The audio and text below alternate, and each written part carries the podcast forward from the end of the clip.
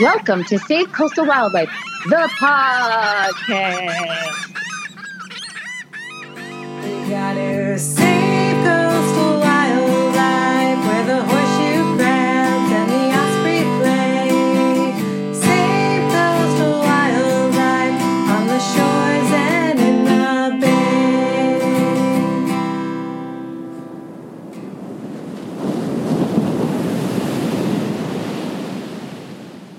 Coastal Wildlife is a nonprofit located in New Jersey with the goal of educating people about the preservation and protection of coastal wildlife along the Jersey Shore. More information about Save Coastal Wildlife and our citizen scientist and volunteer activities can be found at our website, savecoastalwildlife.org. Now, here is the show.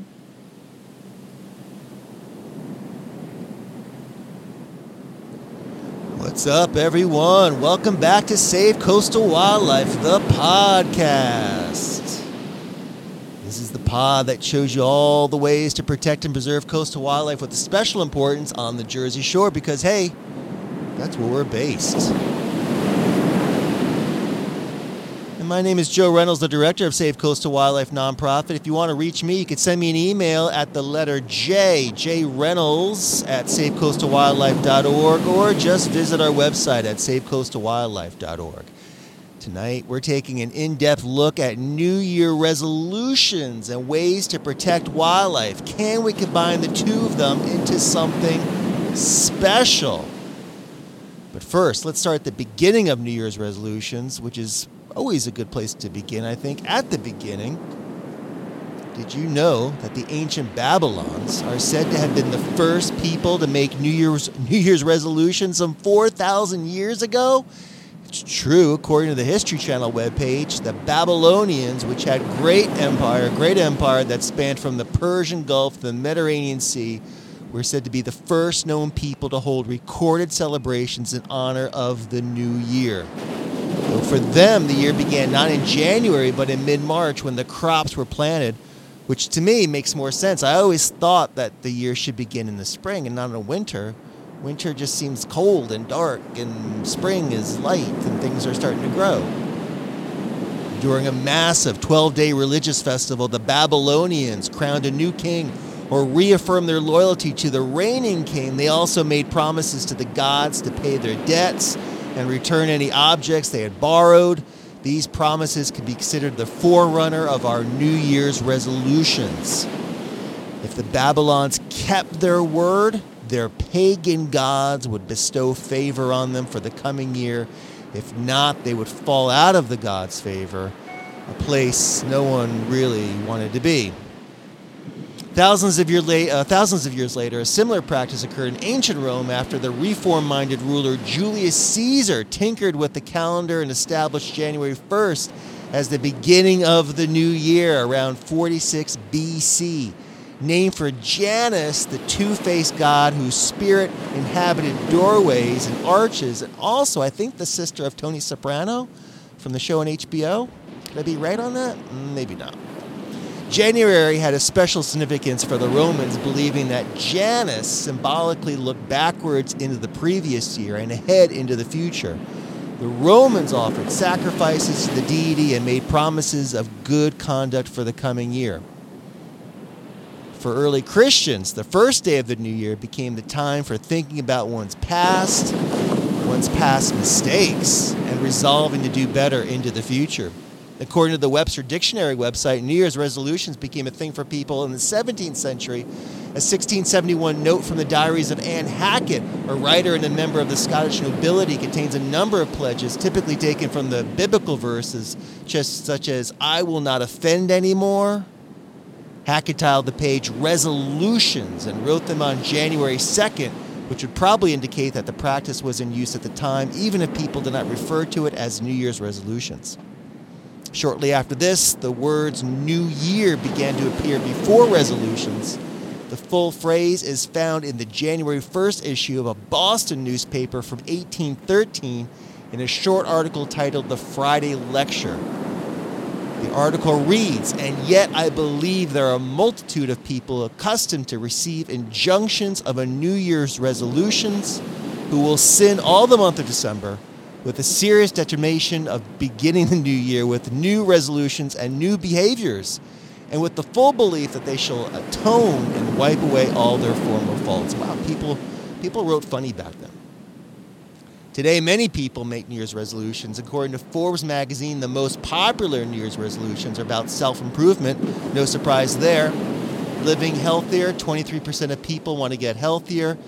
Um, 23% actually want to get happy. 21% want to lose weight. 21% want to do more exercise. 5% want to stop smoking. And 2% want to reduce drinking. In addition, people resolve to meet career or job goals, 16% of those people, and 11% want to improve their relationships with their partners or family members. Despite their big plans, though, only 8% of people will achieve their New Year's resolutions. Sad to say, very sad. This is according to the study by the University of Scranton, PA. And yet, and yet, very few people make resolutions to improve the environment, such as to plant more trees or to use less plastic, perhaps only the fact that the mass media on TV in general talks very little about New Year's resolutions and the environment. It's almost like the two really don't exist to the talking heads in the media on television probably due to the fact that the fossil fuel industry, including the plastic industry and even the pharmaceutical industry, pays for much of the advertising you see on television today, one way or another. So let's tonight, let's see tonight if we can make some New Year's resolutions that will actually help improve the environment and save the wildlife along the coast or really anywhere and make people feel better about themselves. To help me do this, I'm joined tonight by two good friends and members of Save Coastal Wildlife.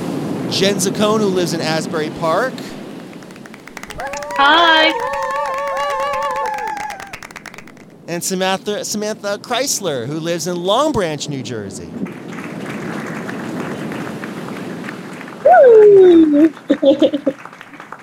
thank you. Thank you.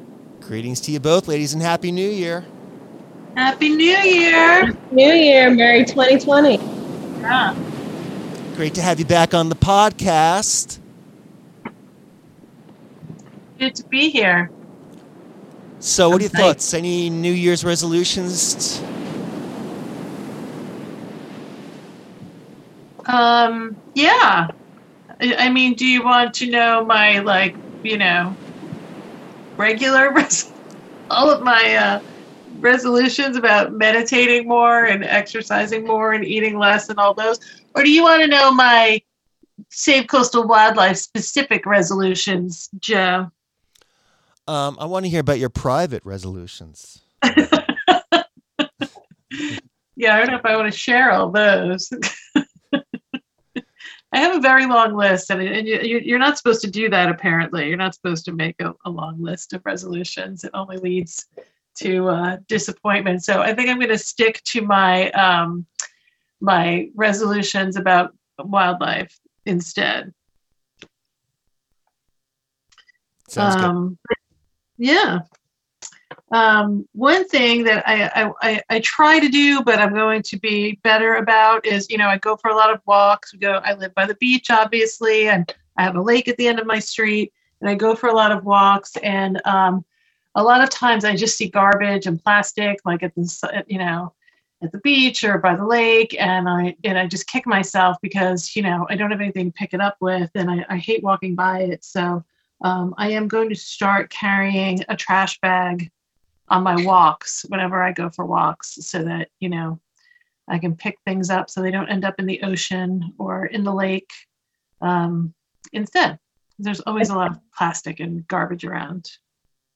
I think that's a great resolution. And other people will see you doing it and will be inspired by you, Jen. I hope to inspire people. They might just look at me like I'm a crazy bag lady, but maybe I'll inspire a few people or, you know, make them feel guilty at least. I don't know. I would like to learn some some new species.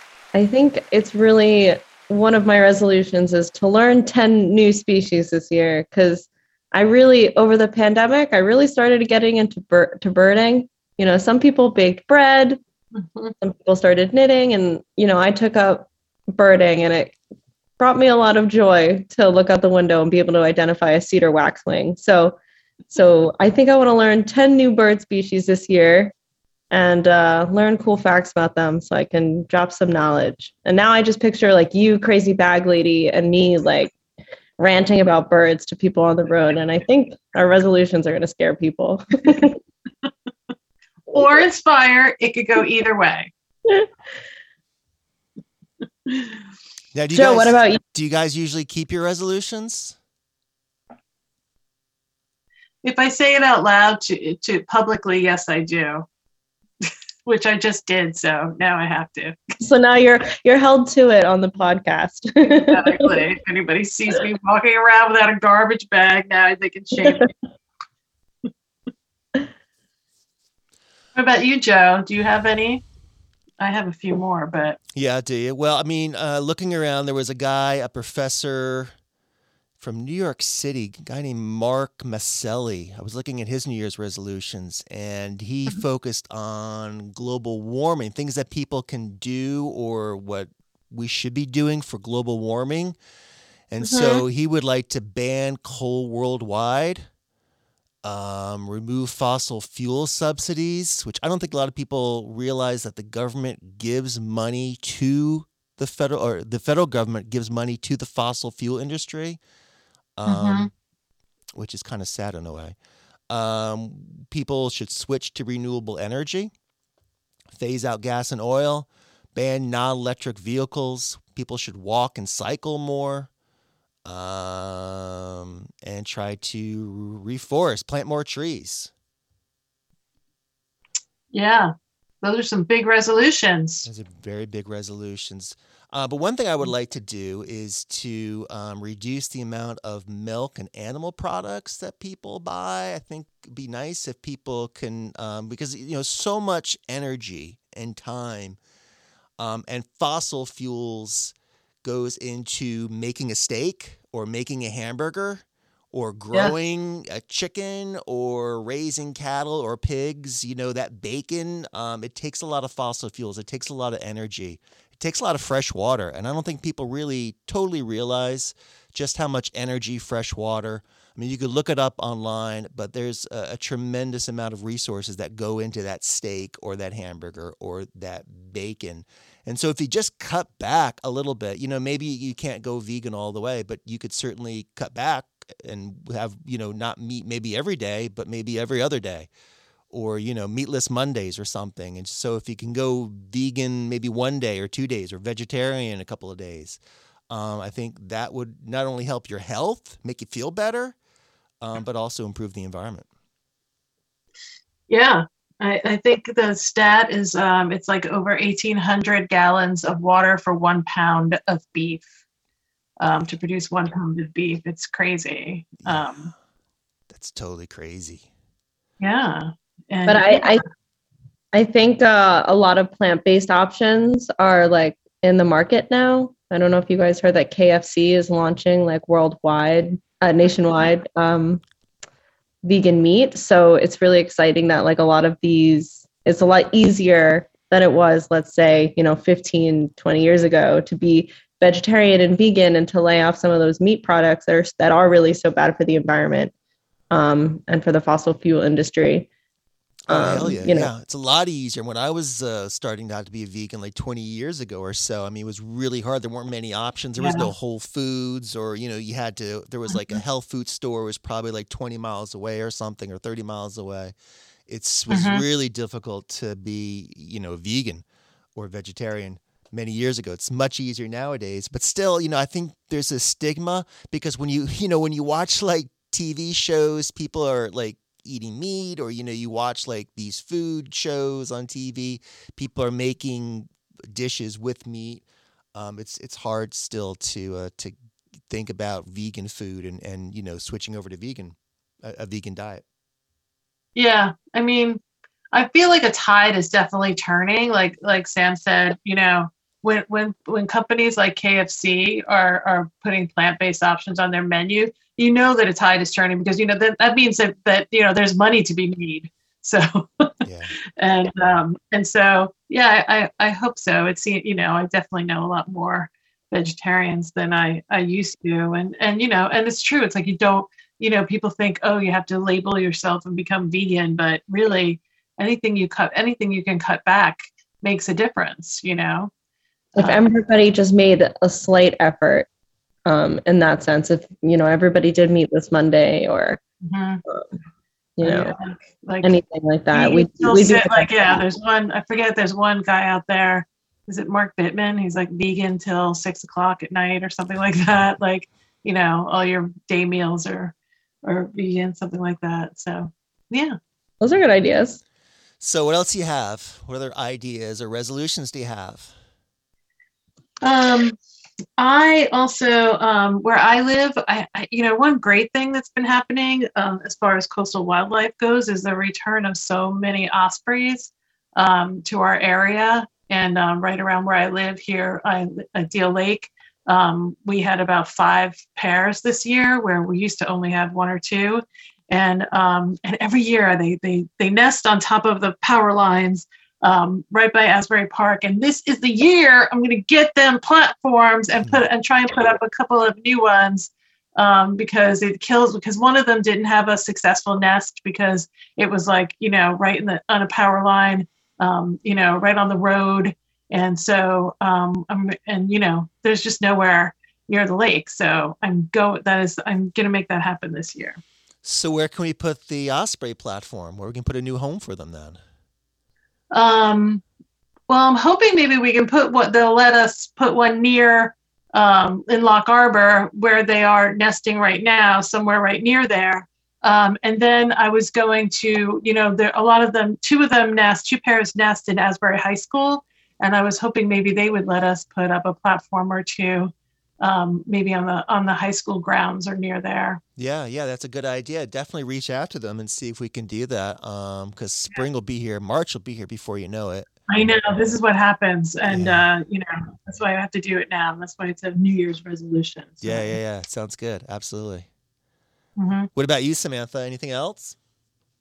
Um, I would like to, I know it's not 100% avoidable, but I would like to shop uh, secondhand majority of the time. I started doing a lot of Goodwill rating um, last year. And, you know, this year, um, you know, I have a lot of weddings coming up and some formal events. And uh, there's some dresses that, you know, I'll buy once and I'll never wear it again. And, and fast fashion and um, some of these textiles and fabrics that they use are so bad. Speaking about water, um, they use a lot of water, they use a lot of toxic dyes that are so bad for the environment. So um, it's it's always better to buy secondhand or, or buy you know things that are made organically or with or without toxins. Mhm. Um, so that being said, if anybody has a floor length pink dress gown in my size, any of our listeners or anyone here, you let me know because uh, I'm uh, I need I'm in need. What's your size? Am I allowed to say this on the air? No, you said your size. I think I think I would need a medium after my my chunky COVID COVID fifteen that I've gained here. Um, maybe that'll be on my New Year's resolutions to lose it. So you could find me a small, and I'll make it a gold dress. Um, Um, yeah, and I mean, if you listen to our um, microplastics podcast too, Joe was telling us horrifying things about how you know the Horrible. polyesters and all the you know synthetic fabrics um, put super microplastics into the water too. So I, I think about that all the time now when I buy clothes. Like I try not to buy anything made of synthetic fabrics. yeah, like including- fleece, fleece or lycra. So like your Mhm. yoga pl- uh, pants and all that stuff. Um, you know, a lot of bathing suits. They're all uh, it's all plastic. Sad. Speaking of which, so another um, another uh, resolution or uh, thing I would like to see happen in the new year is for more people to share the shore with wildlife. So along the Jersey Shore, there are piping plovers that nest on our ocean beaches, and some towns are good, some towns are not so good. Some towns, you know, people get angry that they have to share the beach with these little tiny birds that are about the size of your hand. I'm talking about piping plovers. You know, during July and August, it gets really hot here and people go to the beach to cool off. And so, beaches, especially on the weekends, can get really, really crowded. And so, they people will see this area. You know, I think at Sandy Hook is a prime example where they just put ropes, these little string ropes or cones saying you can't go on this beach. And so this entire stretch of beautiful beach is closed off. So piping plovers have room to to feed and, and forage for food. And so people get pissed. They're like, wait, I want to go there because it's crowded where I'm at. I want to go there because there's no people there. And so people try Mhm. to sneak in under the rope past the cones. And then lo and behold, some little like teenage park ranger has to come along, you know, on a summer job and tell the person you can't go there. You got to get out, and the person get all pissed off, and they start arguing. And so it'd just be nice if people can just, you know, share the beach with wildlife, which you know, Mhm. wildlife have been there for thousands, millions of years. We've really only been to the beach since like the 1800s, so they certainly have dibs to be there, and not us. Yeah, I mean, I've I've definitely um, asked people in Sandy Hook, you know, up at the North Beach when the oyster catchers are um, when they're nesting there um, to move, and I've been yelled at. And Weren't you called a called Karen or something? Karen. I was called a Karen. Yes, it was very upsetting. Um, but you know, but even they put the you know they put the ropes up. Yeah, it's just kind of like a string, but you know they're there for a reason, and um, yeah, people just walk right over it. It's very upsetting. Mm, it really is. And then, you know, and this is the reason why it's bird populations go down because we have such a loss of habitat. You know, they have a hard time Right. finding place to nest, and then when they do, people are coming over, or maybe the nest will get flooded because of sea level rise. There's all these Mhm. things that happen, and so it'd just be nice if people can respect these areas. Don't enter, don't don't try to enter any sort of areas that are posted or fenced off you know, keep your dogs on a leash. Uh, this happens, I think, in Long Branch because um, there's sometimes piping plovers that nest over there. But at nighttime, there's people that walk their dogs when they really shouldn't. Um, Mhm. And then that, you know, that's going to scare the birds and, the- and the young. And by the way, I should point out this is kind of unusual for baby shorebirds. You know, when you think of baby birds, people often think of robins, and the mother bird comes with a worm and feeds the little baby robin. But for lots of shorebirds, when they break out of the egg, like a day or two later, they're already walking on the beach looking for food. So you have like this little cotton ball, like it's literally this cotton Mhm. ball with legs, walking around the beach looking for food. And so if you have a dog or something, you know, that dog is, it really could eat the little baby bird or, you know, at least scare it. And um, it's just not a good Yeah. mix. So um, this is this is the really the reason why they, they close off these beaches because the little piping plovers are foraging for food, um, and and they just you know they get into you know horrible situations sometimes when people are walking or Mhm. playing or walking their dog or whatever. Mhm. I mean, I think it's just super important that people know about it and also keep their distance. I mean, imagine how scared those little cotton balls are and they expend all their energy like running away from this big giant scary man in a, in a really skimpy bathing suit and um, Or no bathing No. suit if you're talking about the nude beach over Yeah. at Gunnison Beach. Right. and then if they see an actual predator they've expended all their energy to run away from you or Mhm. scary Right. sir who you know jen and i would run away from as well Mhm. um, and you know they don't have the energy to run away from their predators. So it's it's important to know that you know there's a whole ecosystem out there, and we're just coming in on their territory.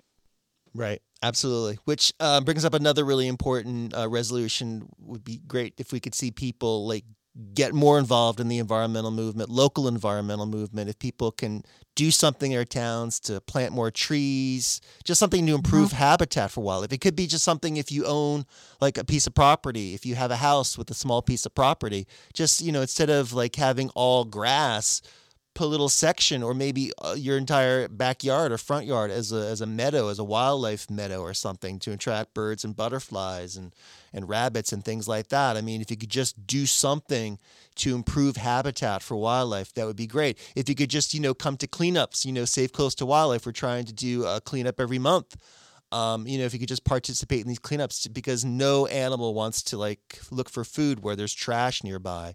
Uh, there was a wood stork um, at Sandy Hook, you know, this amazing, beautiful animal that's threatened in the state of Florida. Uh, two juveniles have been seen recently over at Sandy Hook. And I was uh, looking at them, and, and you could see one of them picking up trash, thinking it was food. And I don't know if it was eating it or not, but I just was really disturbed by that. Um, so, you know, if you could have a cleanup. We're going to try to have a cleanup over there um, pretty soon to get rid of some of that trash. But you know, if people can participate in cleanups, save land as open space, use less pesticides, fertilizers, you know, use less plastic, um, which just contributes to global warming, which is destroying habitat. You know, all these things are connected in the environment. Yeah, that was on my list too. Um, in my own garden to um, plant more plants that are you know attract bees and butterflies and um, you know create a better habitat on my own little tiny postage stamp um, piece of the world over here so. I think that's something something that's just as important is like making the time to go out and appreciate nature. You know, going out and going a hike just makes makes you appreciate and want to you know want to give back to to the environment. You go out and even in the dead of winter, we went to the beach a couple weeks ago and no one was on the beach and it was such a nice experience to just get back to nature and and you feel it in your bones that you know this is something that you want to do good by. So so you know all those things are super important but also like reconnecting with nature on on like a personal level of like reminding yourself of why you love the environment so much and make you want to plant that pollinator garden or um, you know stuff like that Absolutely, really good ideas. I mean, if people could just get back to nature. I know, you know, now with COVID, people are going outdoors more, and that's a good thing. But now that people Mhm. are outdoors, take the next step and to learn a little bit about nature, learn a little bit about the trees and the plants and the animals that you're seeing in your local town or neighborhood. You'll often be surprised at really what lives in your town, what plants and animals are living in your town. Some people are surprised. They're like, wow. I I remember we showed a video at some point in time uh, about pufferfish, and people were surprised that there was pufferfish along the Jersey Shore. People are routinely surprised that uh, there are seahorses that live along the Jersey Shore. So, I mean, you'd be surprised just what's living in your own little neck of the woods here in New Jersey or wherever you might be living. Uh, there's some really cool animals that could be living in your town. Yeah, if you, I mean, right here between Lake Como and Wreck Pond and Deal Lake, there's so many winter ducks, all different kinds, buffleheads and mergansers, and and um, there, I mean, there's just all these super cool ducks that you know live way up north all summer, and they come down here, and they're you, you could see like ten different kinds of ducks and geese and swans, you know, just in the in the lakes right here in central New Jersey. So look around. It's amazing what you'll see. They're absolutely beautiful. Yeah, absolutely true. All right, well, ladies, I think that's it. I think that's all the time we have here for Save ah. Coastal Wildlife, the podcast. I know it's very sad. We could talk about this forever and ever and ever. So many things. So people will just have to come back next time to listen to us. So thank you, Jen. Thanks, Samantha, for joining me tonight. Thanks, Thanks for having me. us. Happy New Year. Happy New Year. You have been listening to Save Coastal Wildlife, the podcast. More information about Save Coastal Wildlife and our citizen scientists and volunteer activities, including monitoring horseshoe crabs and seals to beach cleanups and monitoring the beach for microplastics, can be found at our website, www.savecoastalwildlife.org. If you enjoyed the show, please like and subscribe to the podcast. Also, please share the podcast on social media and tell your family and friends about it. If you would like to support Save Coastal Wildlife, please go to our website and click on the donate button at savecoastalwildlife.org. Thank you for your support. We depend on the kindness and generosity of people for everything we do.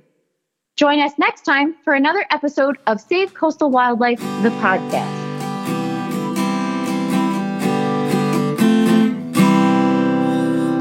Cleaning up the beach, the fish swim by. Look at all the birds